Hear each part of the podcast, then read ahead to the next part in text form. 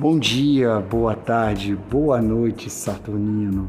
Aqui quem fala é o professor Antônio, juntamente com o professor Antônio Marcos, desenvolvendo um projeto com o primeiro ano Log 2 e iremos entrevistar a professora Kelly, que trabalha com educação especial, também professora de sociologia, professora também de educação física, que tem uma história de vida brilhante e dessas várias mulheres que nos encantam no sentido de mostrar o empoderamento juntamente com a construção do enfrentamento do machismo estrutural e cotidiano.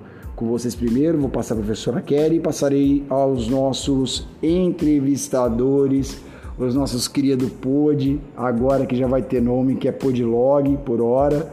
E vamos lá, primeiramente, professora Kelly. Boa tarde, Saturnino e entrevistadores.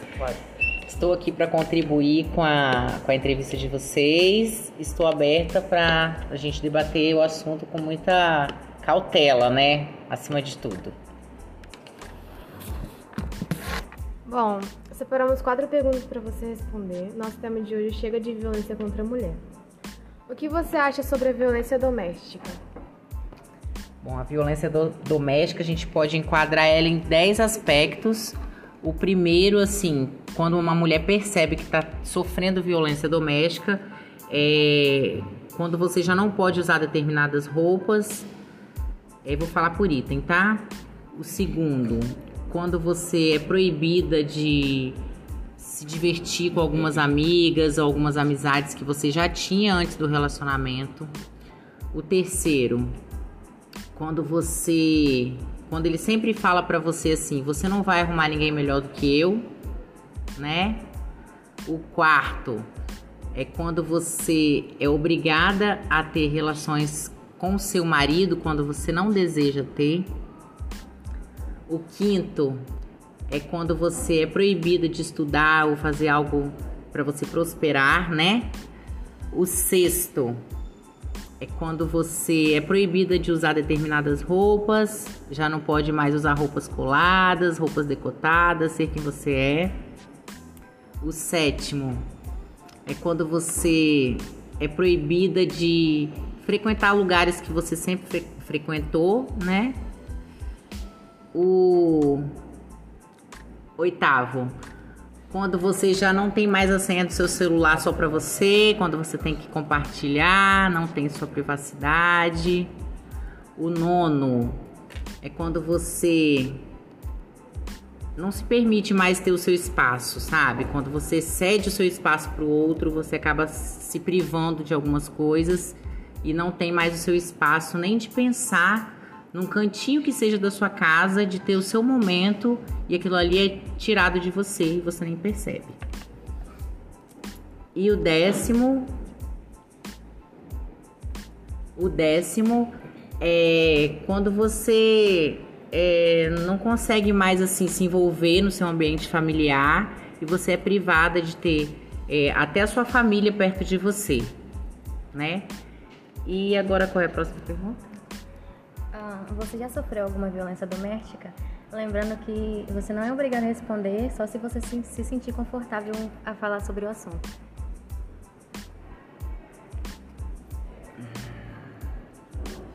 Já, já sofri sim, mas em casos de agressão mesmo, tá? Já sofri é, há 14 anos atrás, no início, e eu não tomei uma atitude, isso foi se repetindo Aí eu fui me encorajando com o passar do tempo até findar, assim. Aí quando eu dei um, um quando eu finalizei essa situação, aí eu consegui me desprender da pessoa. E assim, hoje eu, como mulher, não aceito mais nem um pedacinho do que eu deixei lá atrás acontecer para depois virar bola de neve. Hoje eu não tolero mais. Nem um pedacinho, porque eu sei que vai depois virar uma bola de neve e eu não vou conseguir controlar mais. Queria te dizer que você é uma mulher muito forte e incrível por ter passado por tudo isso e ter conseguido sair da, da violência. Obrigada. A terceira pergunta. Você acha que a polícia resolve alguma coisa na maioria dos casos das mulheres? Eu acho que em alguns casos sim, outros não. Eu acho que só resolve quando o caso é muito grave. Quando já tá assim naquele ápice. Quando é de início, eu acho que não resolve muito não. Quando começa os pequenos sinais, eu acho que a iniciativa não é legal não. Da parte da, da polícia, da parte de segurança, eu acho que é ainda muito frágil. A quarta pergunta seria: o que você acha sobre a dependência emocional? É, a dependência emocional. Aí já é a parte psicológica, né? Que a gente não consegue controlar. São os narcisistas que chamam, né? Exatamente. Eles te controlam, entram na sua mente, você não consegue mais ser quem você é, você se poda demais, seu sorriso e o seu brilho apaga. Então, assim, são, são tipos de homens, né? Que a gente convive a gente às vezes não identifica no primeiro momento, mas depois com o passar do tempo a gente acaba vendo e isso aí é mais a parte psicológica mesmo, né? Se você não tiver o controle, se você não tiver um, um, emocional controlado, você não consegue lidar com essa situação e nem sair dela. A gente agradece por você ter tirado esse tempo para conversar com a gente e muitas mulheres, muitas mulheres não se sentem confortável para falar sobre esse assunto. Professora, eu particularmente agradeço, sei que é complicado. Por ser homem, obviamente, eu não sei o que uma mulher passa, mas posso ter empatia e aprender com inúmeras que estão aqui.